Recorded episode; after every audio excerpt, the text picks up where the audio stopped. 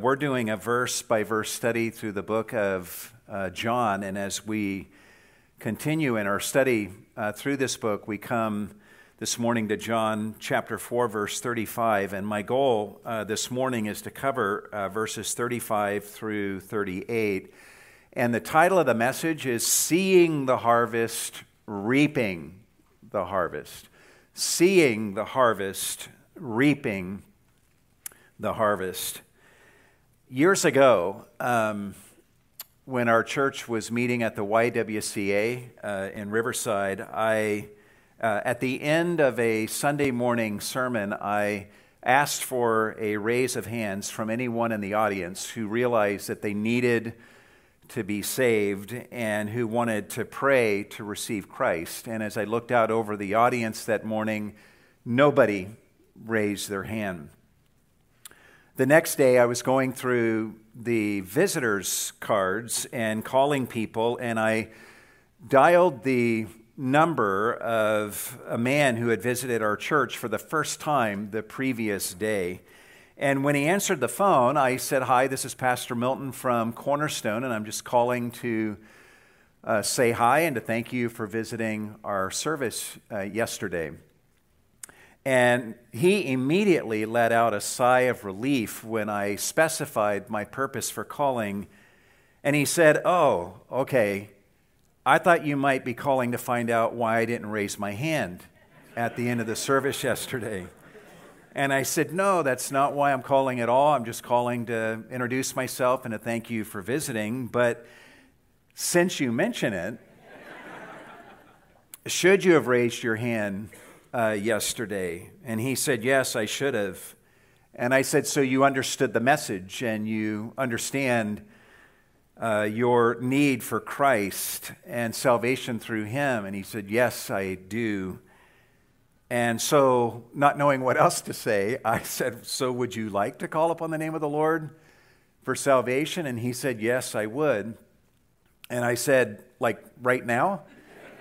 And he said, Absolutely. And to my amazement, just less than five minutes into our conversation, this man was praying over the phone, crying out to the Lord beautifully for salvation through Christ. And I share this story with you uh, this morning because in this situation, I on a Monday morning, found myself confronted with an unexpected harvest. And afterwards, I was left almost breathless with the magnitude of the transaction that had taken place so swiftly in the life of this man. And I also felt blessed to be there with this man in this exact moment when his soul was ready to be harvested for Christ. Many of you have had such a privilege as well. And in John chapter 4, the disciples of Jesus are literally going to be finding themselves in a very similar situation where a harvest is moving towards them. A harvest is coming their way when they had no reason to expect one. As far as they are concerned, they're simply passing through Samaria. This is simply a rest stop on their way to Galilee. They've stopped at this particular well because they were tired and hungry and needing something to eat. Jesus seemed wearied from his travels. So they left him at the well and they went into the town to buy some food. And they have returned from their grocery run. And they are now trying to get Jesus to eat. We saw this last Sunday. But eventually, a group of people are coming out of the city of Sychar and walking towards them as they are gathered near this well. But the disciples don't even notice this crowd of people approaching them, and they don't realize that a harvest of souls is right now moving in their direction. You will recall that Jesus has been talking to a woman of Samaria Uh, and in that conversation, he went to her sin issues and even revealed himself to her as the long awaited Messiah. And after this revelation of himself to her, she immediately leaves her water pot and goes into the city, saying to everyone in verse 29 Come see a man who told me all things that I have done. This is not the Christ, is it? And wonderfully, amazingly, the people hear her invitation and are responding. In verse 30, the text says, They went out of the city and were coming to him. So there's a crowd of people now visible who are coming out from the city to see Jesus. And Jesus sees them. He knows that a great move of God is in the works and that they are coming to him because of the woman's testimony. But the disciples don't know what's going on. They're preoccupied with trying to get Jesus to eat. They are preoccupied with a good thing, and they're missing out on the best thing that God is doing at this very moment. And Jesus renders them an invaluable service in directing their attention toward this great work of God that is right now in process. In verse 35, he literally delivers what could be interpreted as a threefold command for his disciples to look and to see what's going on. Listen to what he says to them in verse 35 Do you not say, There are yet four months, and then comes the harvest? Behold, I say to you, lift up your eyes and look on the fields that they are white for harvest. In this one verse, we have Jesus saying, Behold, which is actually a command to see. Following that, he says, Lift up your eyes. And then he says, Look on the fields.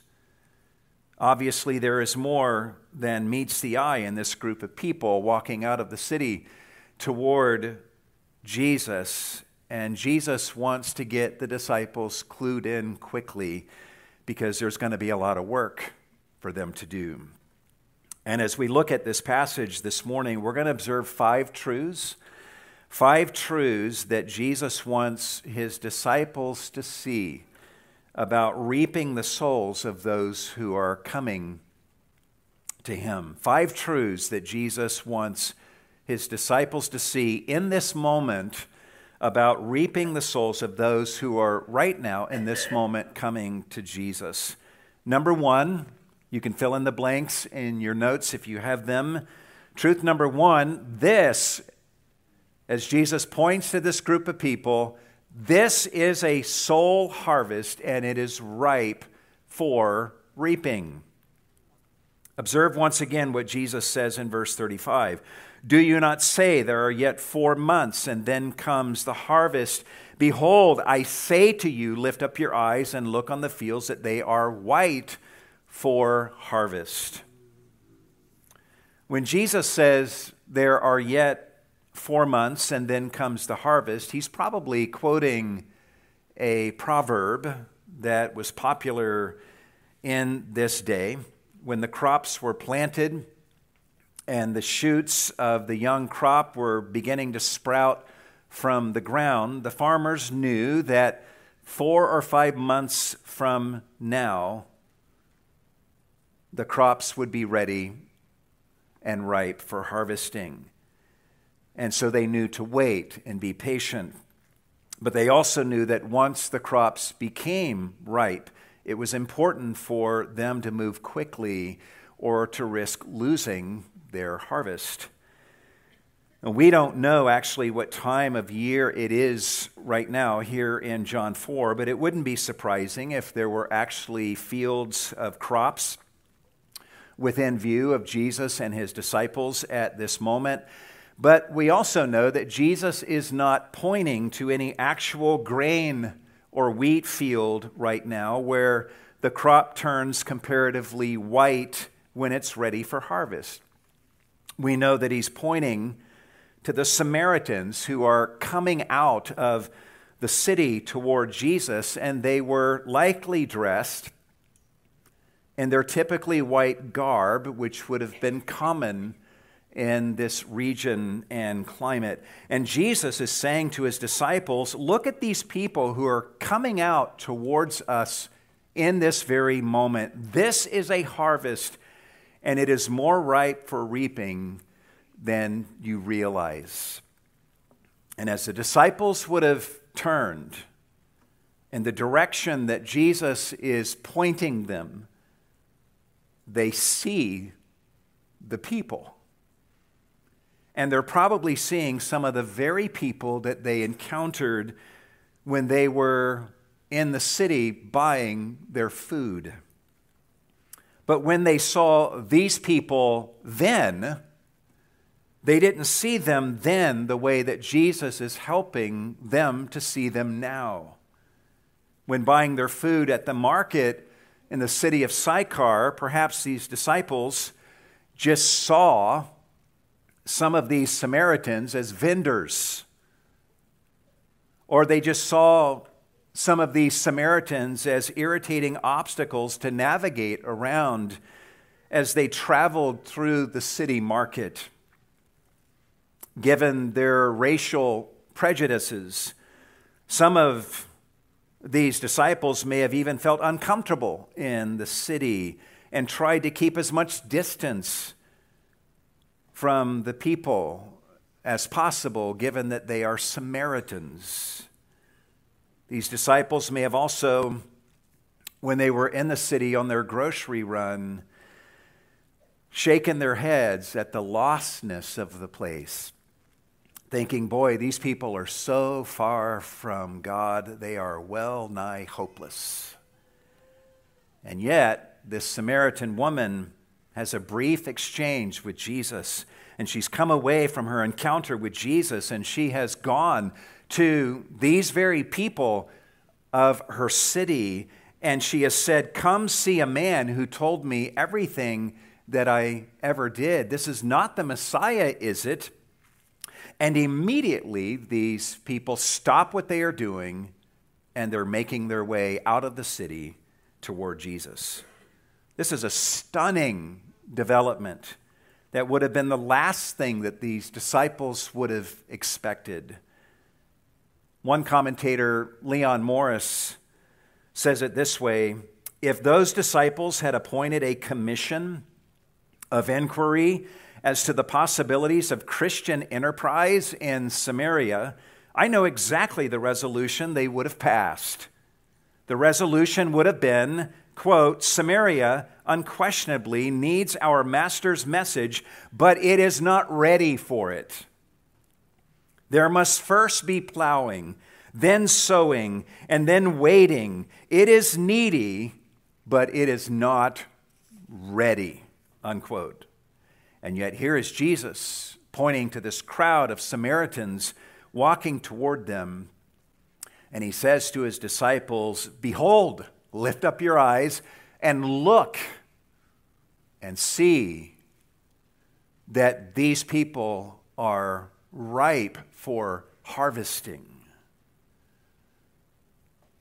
Hearing Jesus speaking this way should raise a question in our minds at this point and the question is what is it about these people that would cause Jesus to say that they are ripe for harvest?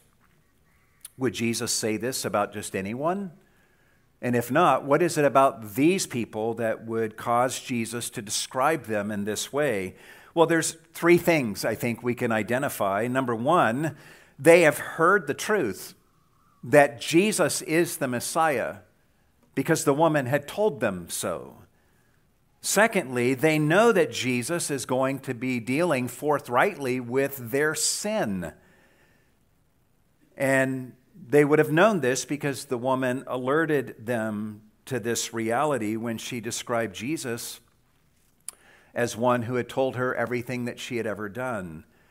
And then, thirdly, knowing those two things, these people are willing to drop whatever they are doing and make their way to Jesus.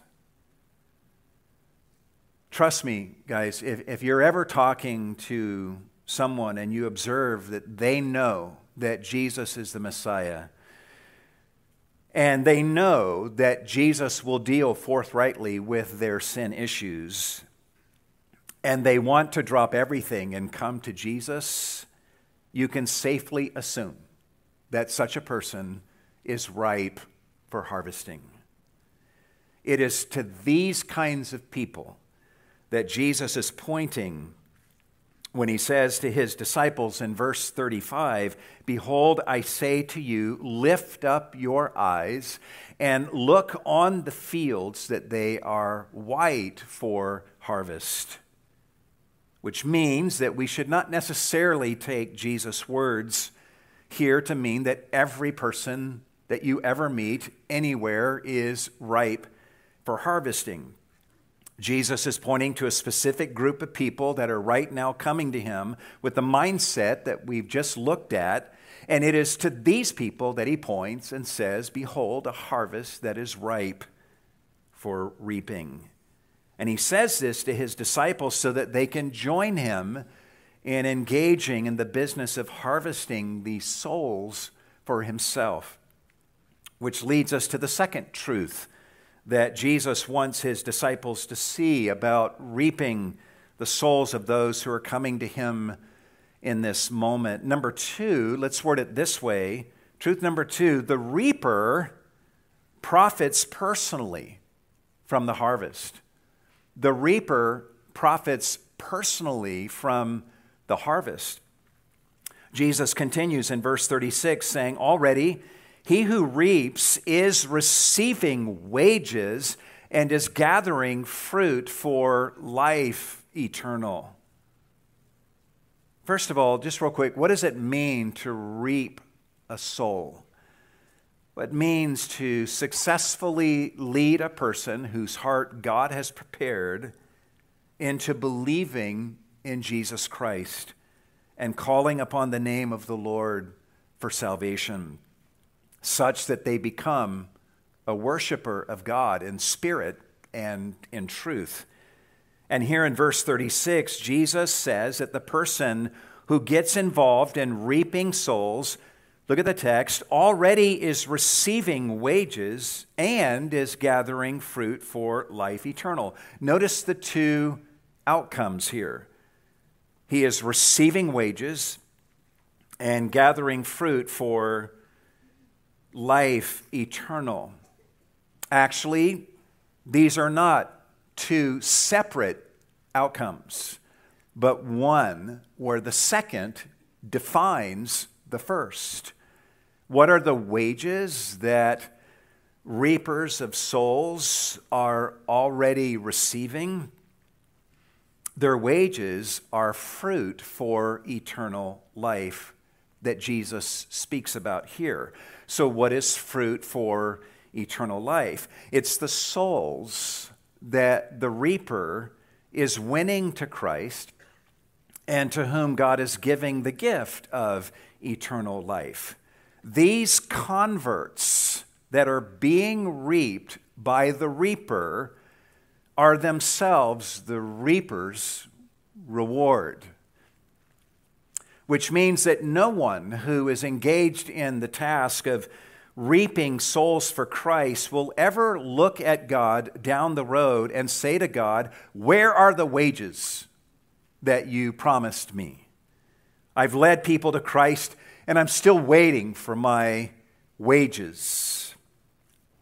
Such a person would never speak this way to God because everyone who wins souls to Christ already feels amply rewarded by the very people whom they have won to Christ. Amen?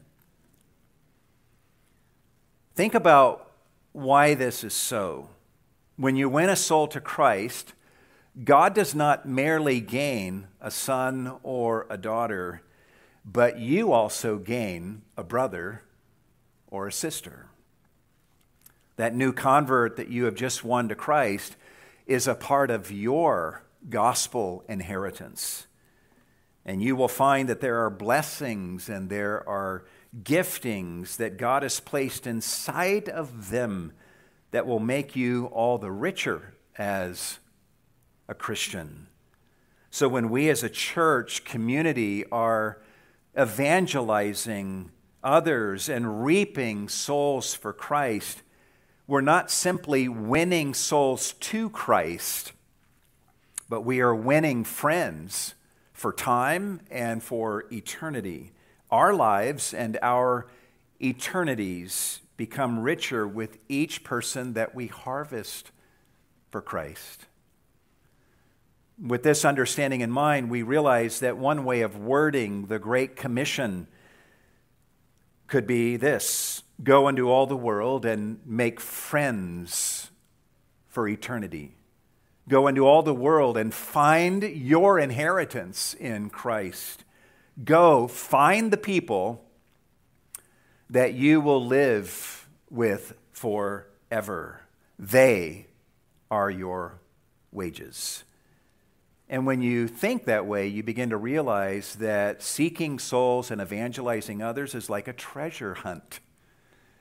And you get to win souls to Christ and become richer for now having a new brother or sister in Christ with all the blessings that come with that. Here in John chapter 4 verse 36, Jesus telling is telling you that if you get involved in harvesting souls, God will see to it that you are amply compensated, and that compensation will come in the form of the people that you harvest. And so enjoy that. Enjoy them. And enjoy the story of what God is doing in their lives, and enjoy the amazing privilege that is yours to have a role to play in their salvation story. Learn to think like the Apostle Paul who said to the Thessalonian Christians, whom he had won to Christ, in 1 Thessalonians 2:19, he says to them, "Who is our hope or joy or crown of exaltation? Is it not even you in the presence of the Lord Jesus at his coming?" Paul literally viewed these converts as his reward, even as his heavenly reward. And we can view those we harvest for Christ in the same way. And that's what Jesus is teaching his disciples here. When you engage in harvesting souls, you receive more than adequate, eternal compensation in the form of the very people that you are reaping for Christ. There's a third truth that Jesus wants his disciples to see about reaping the souls of those who are coming to him at the moment. Number three, the one reaping the harvest rejoices together with the one sowing. The one reaping the harvest rejoices together with the one sowing. Perhaps some of the disciples heard Jesus, and right away they moved toward this group of Samaritans, and they're already engaging and doing what Jesus is beckoning them to do.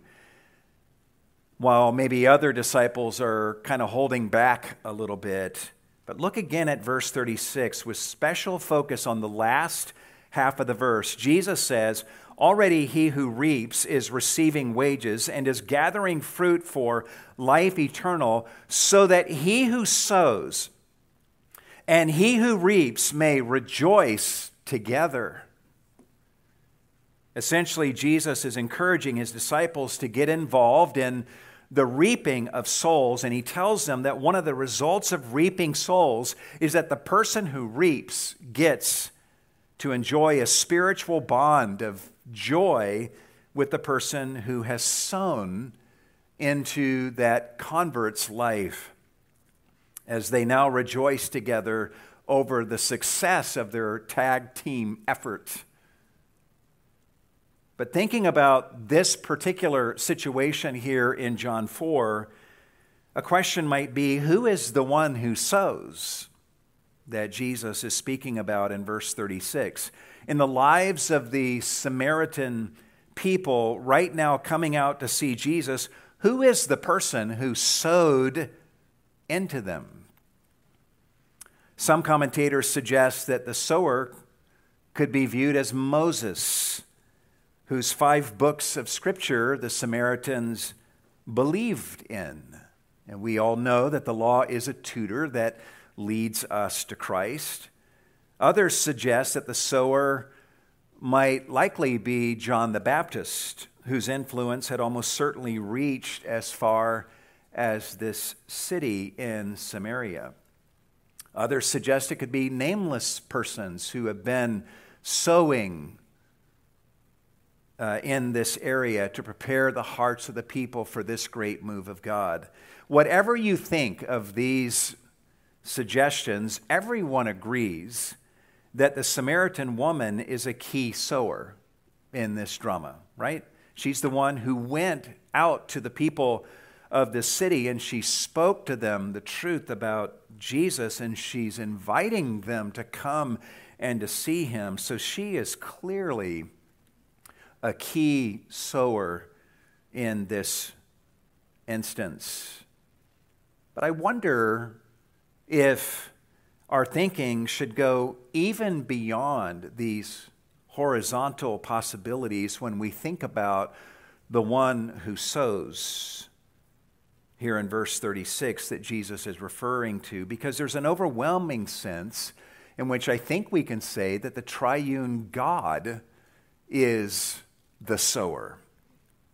Inasmuch as God is the ultimate one who renders a person ready for harvesting, right? We learn in John 3 that people must be born again of the Spirit, teaching us that it is the Spirit of God who brings people to spiritual life. Later in this gospel, Jesus will say, No one can come to me unless the Father draw him. So we see the Father's involvement as well. Beyond these references, we have the amazing statement of Jesus later in John chapter 12, where Jesus speaks of himself as the ultimate seed that is sown. Write down this reference, John 12, verse 24. John 12, 24, Jesus says, Truly, truly, I say to you, unless a grain of wheat falls into the earth and dies, it remains by itself alone. But if it dies, it bears much fruit. And he's speaking about the cross and his coming death on the cross. In this statement, Jesus is announcing that he is the seed that must fall to the ground and die, and thereafter, on the other side of that dying, bear much fruit. So, in one sense, the ultimate sower is God the Father, and the ultimate seed of salvation is Jesus Christ. And the Father reaches his hand down to earth holding his son, and the father opens his hand and allows his son to fall to the ground and die. Which means that it was at the cross where the ultimate sowing of the ultimate seed took place. Every soul that you and I will ever reap unto salvation comes from that great, awesome moment of sowing. Amen? Beyond that, in the situation we see here in John 4, Jesus has been doing sowing in this Samaritan woman's life. He did this sowing while he was engaging with her while the disciples were away shopping for food. So you put all these thoughts together and you ask, who is the sower that Jesus is speaking about here in verse 36? Well, on some level, it's all the different ideas that I have just presented in the last few moments.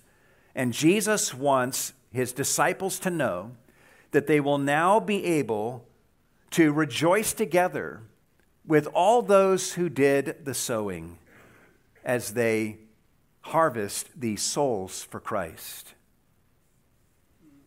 A big takeaway here for us is this if you give your life to reaping souls for Christ, Jesus is telling you that there is joy for you in that.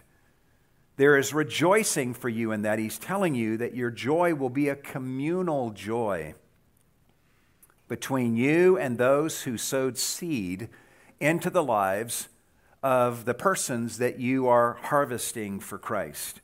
When you reap a soul for Christ, you will rejoice together with God the Father and God the Son and God the Holy Spirit and with all your fellow Christians, past and present, who participated in sowing seeds into the life of the person that you are right now harvesting for Christ. Why is this so? Well, this leads us to the fourth truth that Jesus uh, wants us to look at. Well, actually, before we get to that, uh, let me say just a couple more things before we get to point four.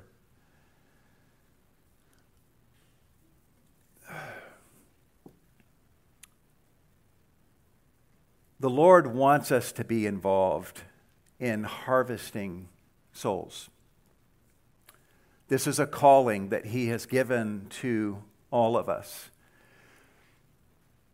It's easy for us as believers to get caught up and preoccupied with so many other things. But how much of a place in your heart does the harvesting, sowing into people's lives for Christ, and reaping souls figure into your consciousness each day? all of us in this room need to be asking ourselves this question. Because this is what we are called to do. This is why Christ has left us here with this amazing calling. Let's word point number four or truth number four in, in this way a division of labor exists in the harvesting of souls. That's the whole reason Jesus could speak the way that he just did, because there's a division of labor that exists in the harvesting of souls. Observe what he says in verse 37. He says, For in this case, the saying is true one sows and another reaps. One sows and another reaps. When Jesus tells his disciples this, he's alerting them and us to the fact that evangelism is always a team effort. In the first place, in evangelism, there's the role that God plays, and there's the role that we play. God is the ultimate sower, the ultimate nurturer who brings a person to a ripened state. Horizontally speaking, there is also a division of labor amongst all of us in the congregation. There are people who sow, and all of us should be involved in sowing lavishly into people's lives. And we sow by showing the love of Christ to people in tangible ways and in Jesus' name, and by speaking timely biblical truth to them and share with them the gospel. And we can do such things knowing that the day may come when the person that we are sowing into may reach a ripened state and be ready to believe in Christ. And in all likelihood, when that moment comes, someone will be there to harvest them. It may be you, it may be somebody else. And if it is someone else, you and that future reaper are connected at the heart and you're able to rejoice together. And none of us should ever feel any sense of rivalry with each other about such matters. When you plant gospel seeds into a person's life, you realize when doing so that you're not merely loving that potential convert, but you are also loving the person who will get to reap that soul in a future day and get to benefit from the fruit of salvation in that person's life. So, if I can give an encouragement to you parents, sow lavishly into your children. Teach them God's word. Have them memorize scripture Memorize scripture together with them. Bring them to church and to care group with you so that they can be taught God's word and see the people of God worshiping and singing songs of praise to Him during their highs and their lows, as well as confessing their sins to Jesus, who is a great Savior. Doing such things as a parent does not automatically make your child a Christian. But if God gets a hold of their heart, he can use all the seeds that you and others have planted in them in powerful ways. Those scriptures that your children memorized and the songs that they learn can become like theological time bombs exploding at a later point in their heart in a time of God's choosing. In the meantime, pour into your children and your grandchildren and sow lavishly into them. Looking at what Jesus is saying here from another direction, if you, as a believer, ever get the privilege of harvesting a soul for Christ, you should always remember that there were many other people who had a vital hand in that. And you need to make sure that you appreciate those other people and not think that you were the one who caused it all to happen, right? Why does this point even need to be made? Well, because the me monster can attack anyone, including us, even when we're involved in ministry and in harvesting souls. But don't let this happen to you. Celebrate the ministry of others in the very lives of the people that you're experiencing success with as you minister to them. Be quick to affirm the role that others have played in the lives of those that you are winning to Christ. Don't just celebrate your work and make yourself the center of the ministry stories that you tell. Celebrate the work of others whose labor has led up to the success that you are now experiencing. Realize that when you lead a soul to Christ, you stand at the very end of an amazingly lengthy process wrought by God that brings the convert to this incredible moment of conversion the story of their salvation actually began when God chose that person in Christ before the foundations of the earth. It involved the cries of women down through the centuries as they gave birth to children who would be in the lineage of the Messiah. It involved the Messiah being born and living a perfect life and dying on the cross to provide atonement for sins. It involved Christ being raised from the dead and then being ascended to God's own right hand. It involved the apostles receiving the Spirit of God and giving their lives to testifying for Jesus Christ and making him known. It involved the faithfulness of the inspired writers of Scripture to tell the story of Christ and to explain its ramifications. It involved the faithfulness of so many through the centuries who faithfully preserved and copied those scriptures so that those scriptures would be with us today. And you can direct people's attention to what the Word of God says. It involved the faithfulness of so many saints who declared the gospel from one to another and then another and then another for centuries until that gospel finally got declared to you so that you can now share that very gospel with the person that you now have the privilege of reaping. The salvation of that person that you are reaping involves God's gracious work in their life also. It was God who gave them physical life and preserved them alive up to the day that you shared the gospel with them, shaping them through many experiences and sowing many seeds into their heart through the ministry of so many people and now even regenerating them to a readiness to believe the gospel that you have just declared to them. And now here you are. You have just shared the gospel with this person, and they have responded to you, and they've said, I want to call upon the name of the Lord for salvation. And you now get the opportunity to harvest this soul. And you suddenly realize that you are simply a very late arrival in the story of this convert's salvation.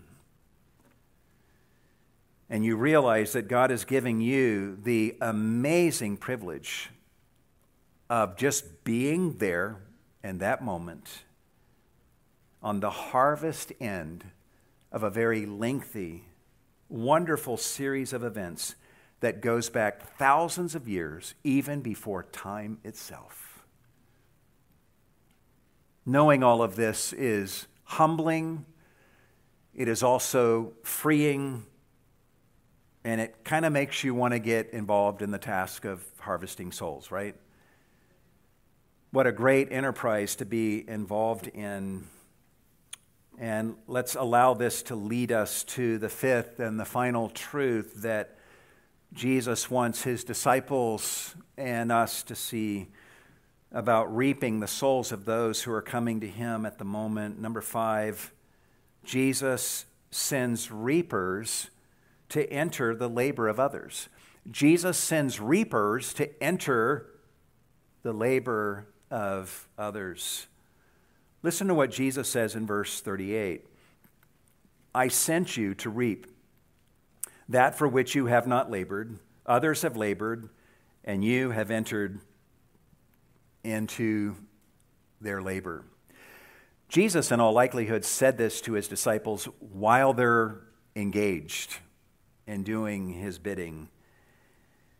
And this is an amazing way for Christ to depict the calling to reap the souls of others, teaching us that evangelism often does entail reaping the labor of others. And that's not only okay, that is actually God's plan. And Jesus here is saying, I sent you to reap. This is your assignment from me to enter into the labor of others and do your part in reaping souls.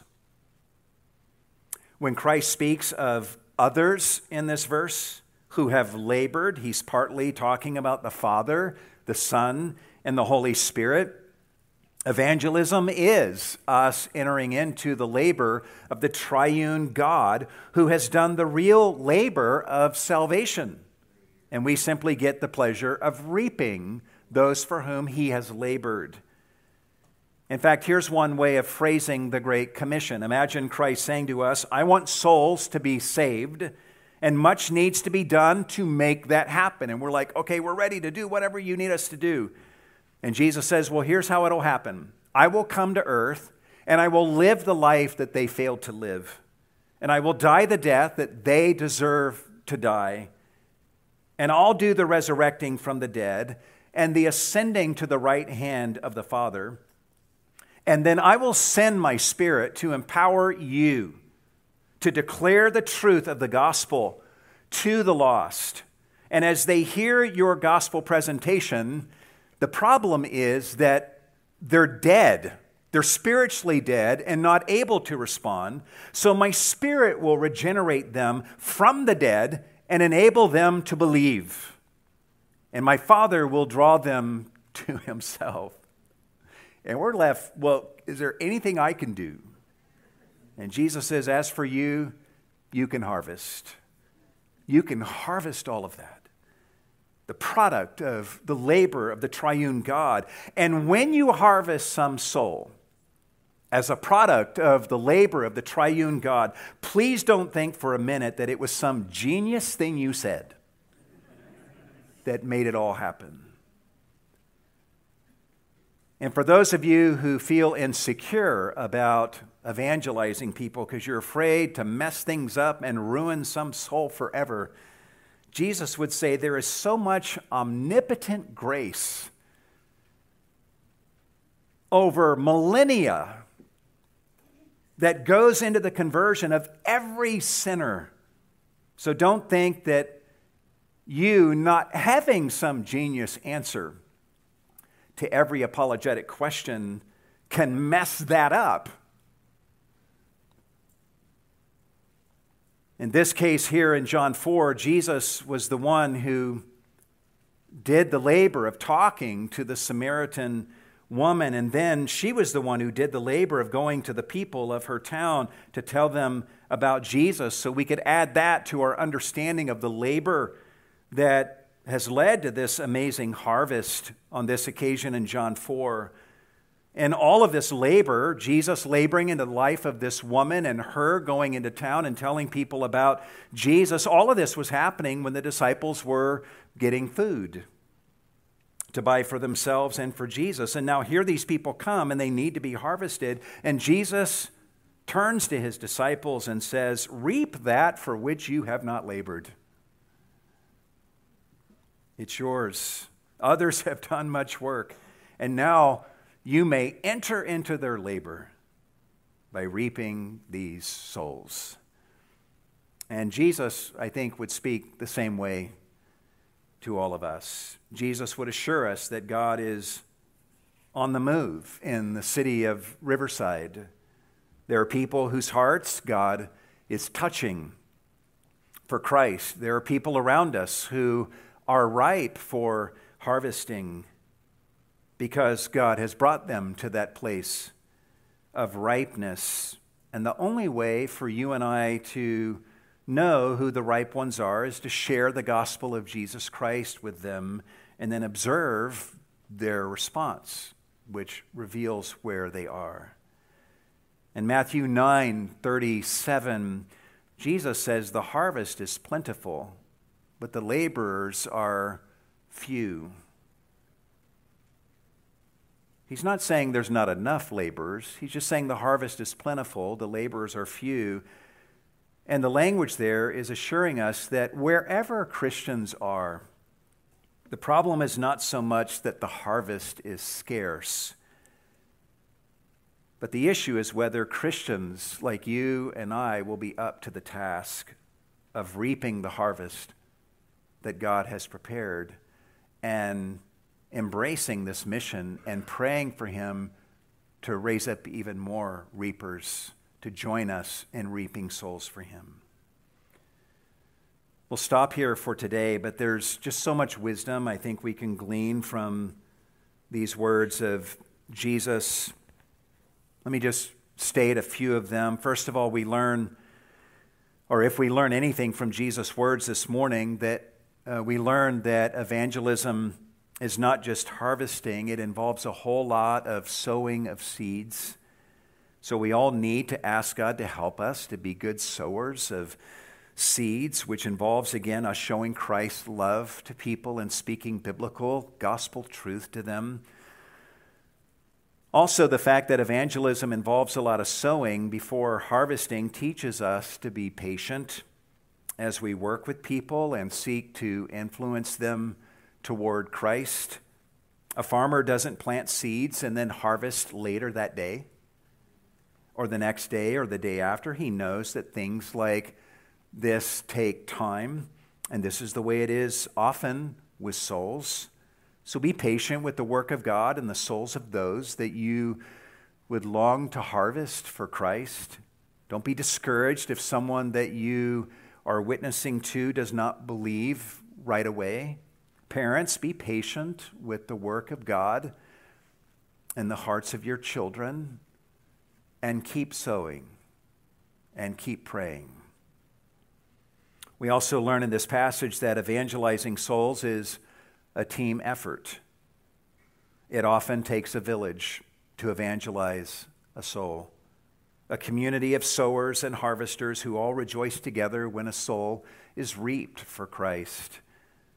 And when someone harvests a soul, he views that harvest as a victory for the team not as an individual victory. But one thing we really should learn from this passage today is that we do need to embrace our calling to be a reaping church. It is not enough to simply be a church that sows.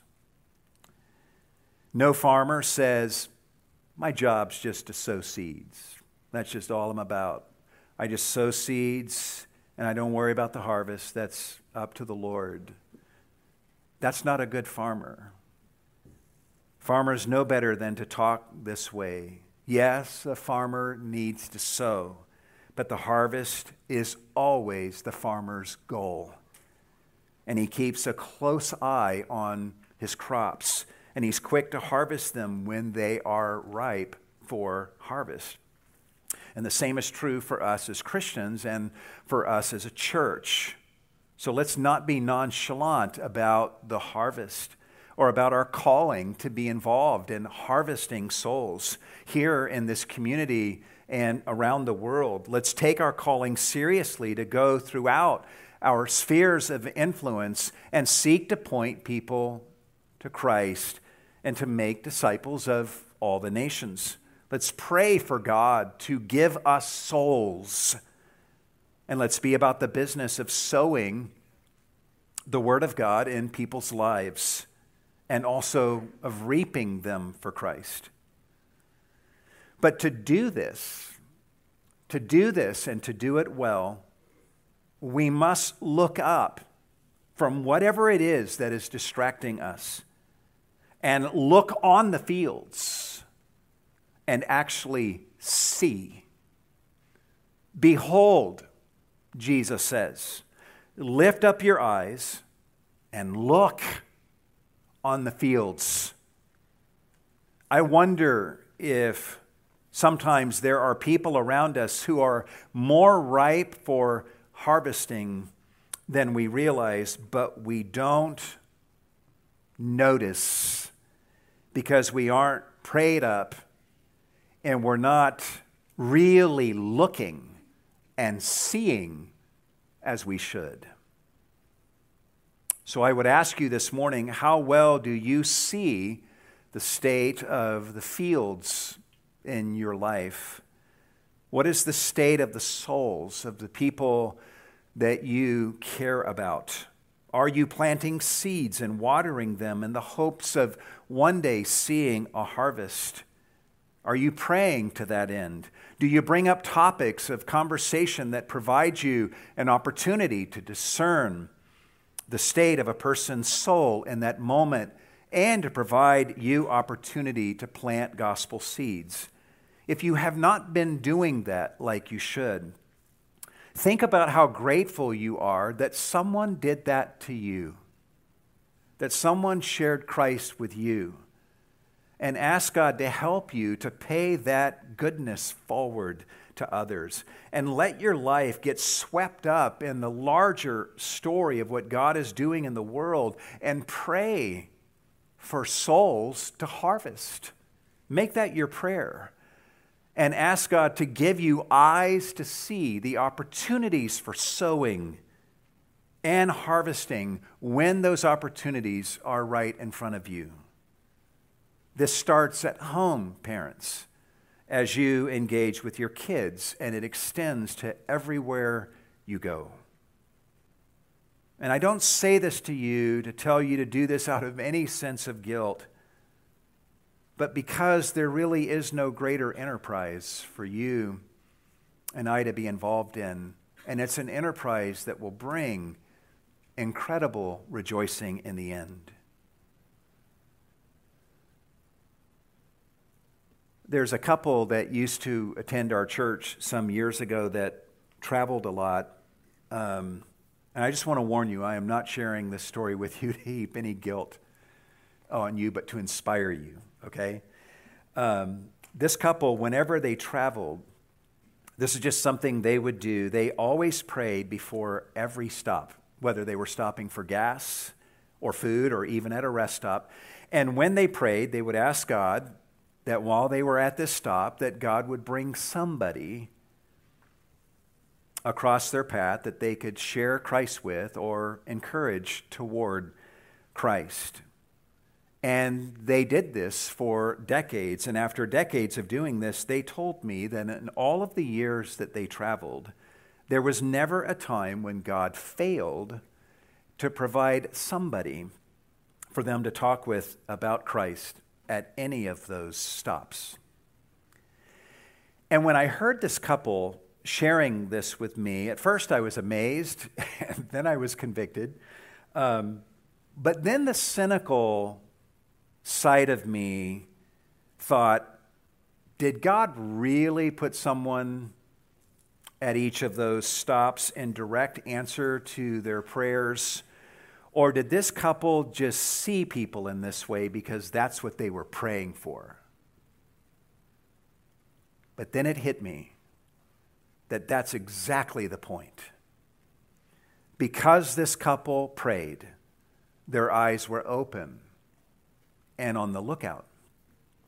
And as a result, they saw on many occasions what I fail on many occasions to see. They saw a potential harvest or a potential seed planting opportunity at every stop because they were looking for it and because this was the cause that they wanted to embrace and make their lives all about. This was a couple that sought to give heed to Christ's call to behold, to lift up their eyes and look and really see what God might be putting in front of them.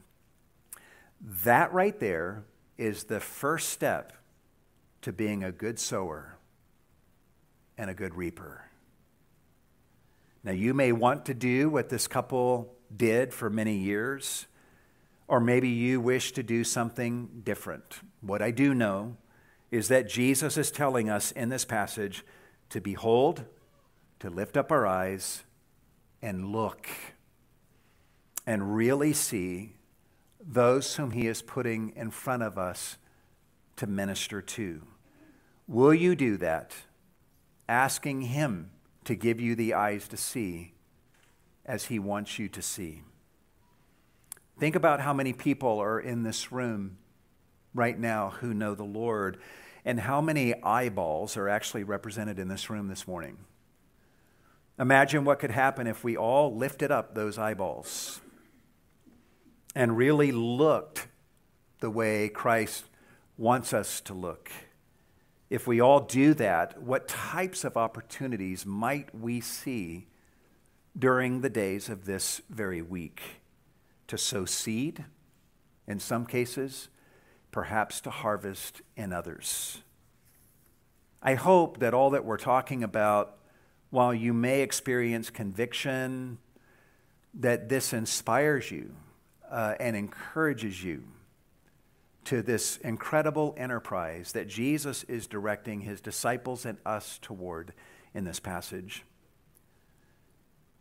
And finally, as I close this morning, uh, I must say this. Perhaps you're here this morning and you don't know Christ. Perhaps over the years, many people have sown into your life and spoken truth into you, and they've pointed you again and again to Jesus Christ. Perhaps you can think of moments when God spared your life and other moments when God turned your thoughts to Him and you see evidence as you look back of God graciously shepherding your life in various ways. Perhaps even seeing that He has graciously shepherded your life to this very moment this morning. Perhaps you know of people, family members, and others who are praying for your salvation. But you've resisted the pleadings of the Holy Spirit but maybe you're tired of you're running from Christ and you're sinning. Maybe this morning is the time for you to allow yourself to be reaped by the Lord, for you to do what these Samaritan people are doing, for you to recognize that Jesus is the Messiah, and it's time for you to drop what you're doing and come to Him. Will you come to Him this morning if the Spirit is working in your heart. Jesus says, and this is an amazing promise anyone who comes to me, literally, I will not, I will not, I will not cast him out. If you have never done so, I urge you this morning to run to Jesus. He will receive you. Call upon his name and believe in him, and he will be more than delighted to receive you into his great harvest and give you this amazing gift of eternal life. And I pray that this morning would be the time when you experience that precious gift from the Lord. Let's pray together.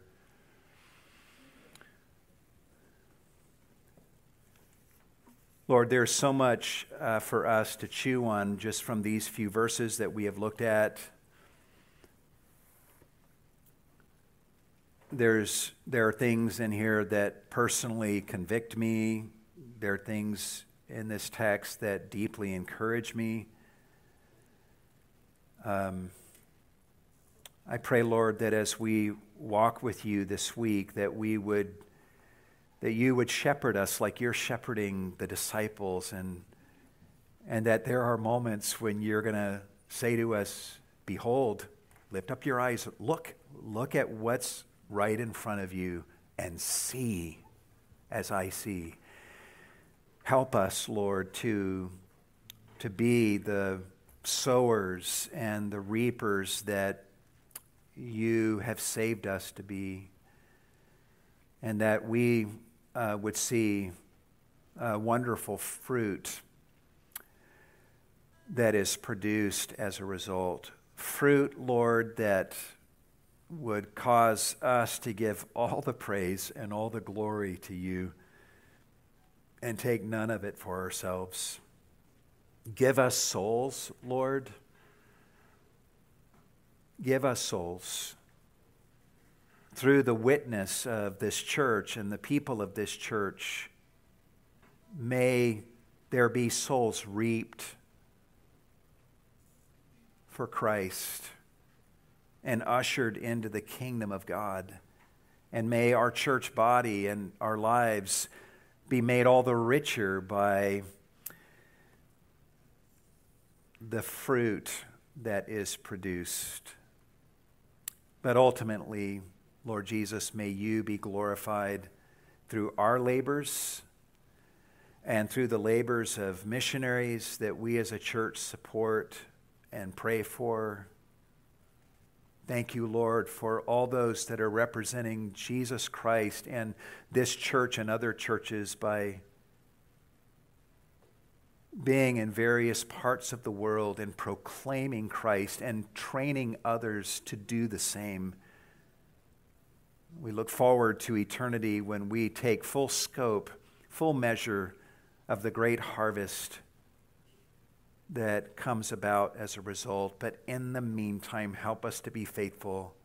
May we be motivated by gospel grace and by joy in Christ to embrace this great enterprise that you have in your grace given to us. We ask these things, Lord, in the name of Jesus. And all God's people said,